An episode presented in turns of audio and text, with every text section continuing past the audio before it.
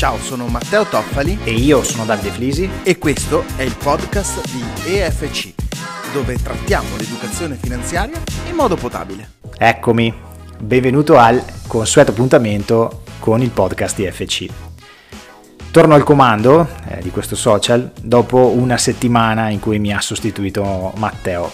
Mm, ti chiedo scusa, ma la settimana scorsa ero completamente senza voce che diciamo è abbastanza indispensabile in questo tipo di canali, in questo tipo di contenuto.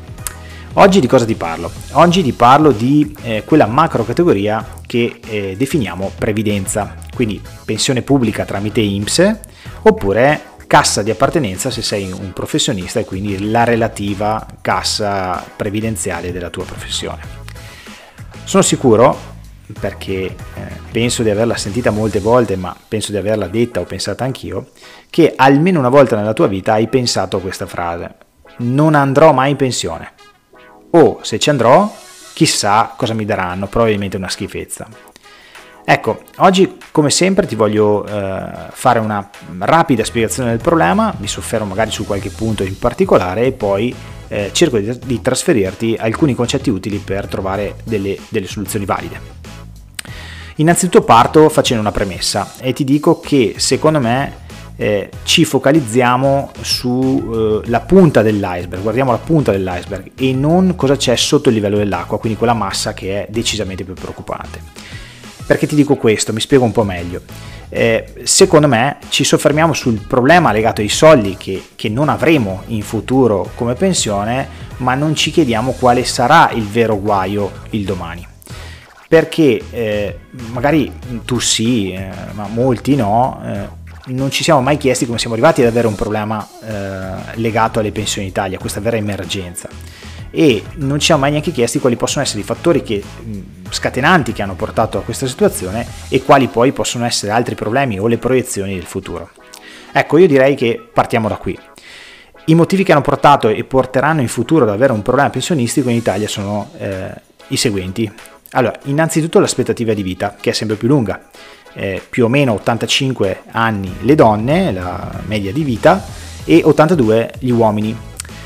Questa prospettiva, tra l'altro, è in netto miglioramento, visto che eh, tutte, tutti i miglioramenti che abbiamo in campo medico e scientifico legati insomma, alla salute eh, dell'uomo. Di contro, invece, abbiamo una prospettiva che è in netto peggioramento. Qual è? Il calo demografico ci sono sempre meno nati in Italia di anno in anno, continua questo calo continuo. Ti faccio un esempio, nel 2022 i nati erano 393.000, quindi sono nati 393.000 bambini, e nel 2010 erano 562.000, quindi 170.000 bambini in meno, che sono tantissimi, in meno di 12 anni. E facciamola semplice semplice però perché sennò ci attacchiamo alle, alle solite frasi fatte. Questo vuol dire che ci saranno più anziani, vita media che si allunga, e sempre meno giovani, perché ci sono meno nati. Questo vuol dire semplicemente meno forza lavoro. Ad oggi infatti, se continuiamo con questi, con questi dati, ma già oggi vengono confermati, ci sono più pensionati che lavoratori. 22 milioni e 760 mila sono i pensionati, 22 milioni e 500 mila i lavoratori. E visto che il sistema pensionistico in Italia è considerato un sistema a ripartizione, cioè che si usano i soldi versati dai lavoratori alla previdenza per chi è già oggi in pensione, quindi non vengono accantonati dei soldi per te versati sul tuo conto, capirai che questa cosa della forza lavoro non è proprio il massimo, avere per tutti i prossimi anni sempre meno forza lavoro che sostituirà i, i vecchi lavoratori che andranno in pensione. Dobbiamo aggiungere anche questo che il mondo del lavoro è fondamentalmente cambiato. Entro eh, molto tardi rispetto al passato perché studio molto di più, inizio a lavorare in età più avanzate e magari anche mi sposto, viaggio, probabilmente anche all'estero eh, per lavoro. Quindi la, la, cosa diventa un pochino più complicata perché non è detto che io mi fermi in quel paese e continui, in questo caso l'Italia, e continui un versamento eh, previdenziale all'Inps o alla cassa. Ecco, di problemi ce ne sarebbero altri, però non vorrei stare qua a fare una lista della spesa e, mm, e, fare una lista enorme di problemi che ci hanno portato a questo. Però già l'idea, il concetto è abbastanza chiaro, credo. Prima però ti dicevo che non guardiamo sotto il livello dell'acqua. E perché ti dico questo? Mm, cosa c'è di più grave? C'è che l'aspettativa di, di vita più lunga, che di per sé è un aspetto molto positivo, porta con sé anche un grandissimo rischio, un grosso rischio a cui non siamo abituati, che è il longevity risk. Cos'è il longevity risk? È il rischio, semplice semplice, di sopravvivere ai propri risparmi. La concreta possibilità quindi che ad un certo punto della tua vita, della tua vecchiaia, i redditi che hai percepito o tutto il patrimonio accantonato non siano più sufficienti alla tua sopravvivenza. Un rischio che per tanti motivi, adesso ne elenco alcuni, i nostri nonni o padri, eh, dipende ovviamente dalla tua età, da, dall'età che hai tu che stai ascoltando, non avevano una volta, no?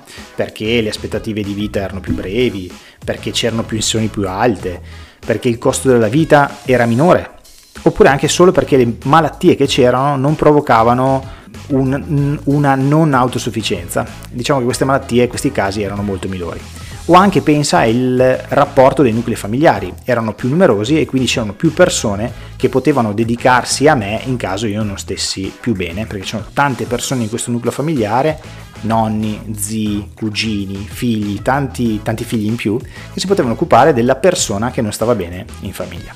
Ok, detto questo è chiaro ed è vero, penso che lo stai pensando, che non puoi modificare tu il sistema, no? domani mattina non puoi cambiare con un colpo di, di, spugna tutto il sistema, però è indispensabile che tu inizi a comprendere eh, quale può essere il tuo problema ed impari poi in questo periodo di vita a gestire i risparmi per limitare i danni il più possibile. Quindi quali sono queste soluzioni e che possiamo mettere in pratica per migliorare da domani mattina la mia posizione, la tua posizione? Allora, uno, prendere consapevolezza. Devi immediatamente farti fare una previsione della tua situazione mh, pensionistica, sia in termini di tempo, quindi quando ci vado in pensione, e sia in termini economici, quanto prenderò. Con questi due dati immediatamente potrai capire quanto è grande il tuo problema, perché avrai immediatamente la differenza tra ultimo reddito probabile e l'importo del tuo assegno eh, previdenziale, ovviamente come ipotesi. Capito il problema? 2, quindi l'ho capito, passo alla fase 2. Creo nel mio piano di vita un contenitore, un fondo di accantonamento per la pensione, che deve essere oltre i contributi obbligatori, quindi deve essere una cosa a parte costruita eh, da te, a cui hai dato il nome di accantonamento previdenziale. Un consiglio che ti posso dare è innanzitutto prima inizi ad accantonare, meglio è, perché il tempo in questo caso è decisamente tuo amico. Terzo punto, se puoi, se ne hai la possibilità, utilizza assolutamente un fondo pensione e se sei dipendente fai convogliare immediatamente il TFR, che per carità sono soldi tuoi, però non incidono sul tuo bilancio eh, familiare, sul tuo bilancio quotidiano e avrai anche dei notevoli vantaggi fiscali investendo il TFR in un fondo pensione anziché lasciarlo in azienda. Puoi utilizzare anche i versamenti volontari, quindi soldi tuoi in questo caso, per recuperare un po' di tasse che hai già pagato e eh, vedere poi l'accredito direttamente in busta paga, quindi è una restituzione di questa quota di tasse di IRPEF che hai già pagato nella tua busta paga. Quando ce l'hai più o meno tra eh, giugno, luglio e agosto, quando c'è il conguaglio eh, delle tasse, quindi quando fai le dichiarazioni dei redditi. Se invece sei un professionista, puoi usare il fondo pensione solamente tramite versamenti volontari e quindi accantonare contestualmente, ovviamente accantonare dei soldi e contestualmente abbassare un pochino, ridurre la pressione fiscale.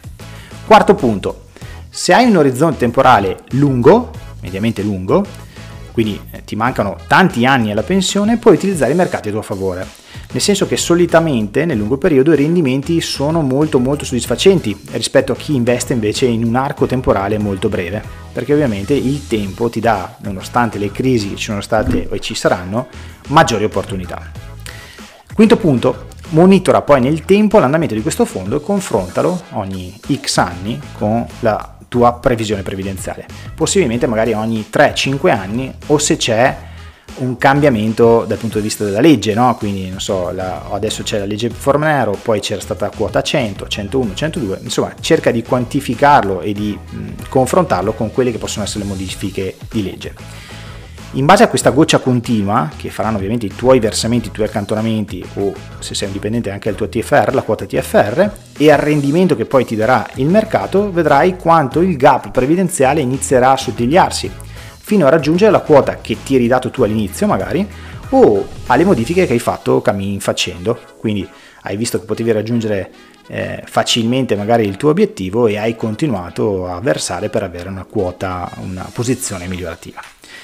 Ecco, elencati questi 5 semplici regoline che però comportano un po' un impegno da parte tua, sai che mi piace lasciarti sempre con una domanda per farti un pochino riflettere. Infatti ti chiedo, è un impegno, è vero, ma se non ci pensi tu al tuo futuro, al periodo post lavorativo che è così un, un periodo così delicato, chi ci dovrebbe pensare? Lo Stato? La tua cassa di appartenenza? Ecco, io ti assicuro che con una buona pianificazione finanziaria e come hai sentito da qualche punto anche fiscale, il problema si può risolvere almeno parzialmente, diciamo se non totalmente, senza grossi sacrifici. Bisogna solo smettere di dire ci penso domani, ho tutto il tempo. Perché come ho detto prima, ricordati, il tempo in questo caso è il tuo migliore alleato. Ora, prima di salutarti, ti ricordo di mettere il follow sul canale e noi ci diamo appuntamento la settimana prossima per una nuova puntata del nostro podcast. Ci sentiamo mercoledì. Ciao!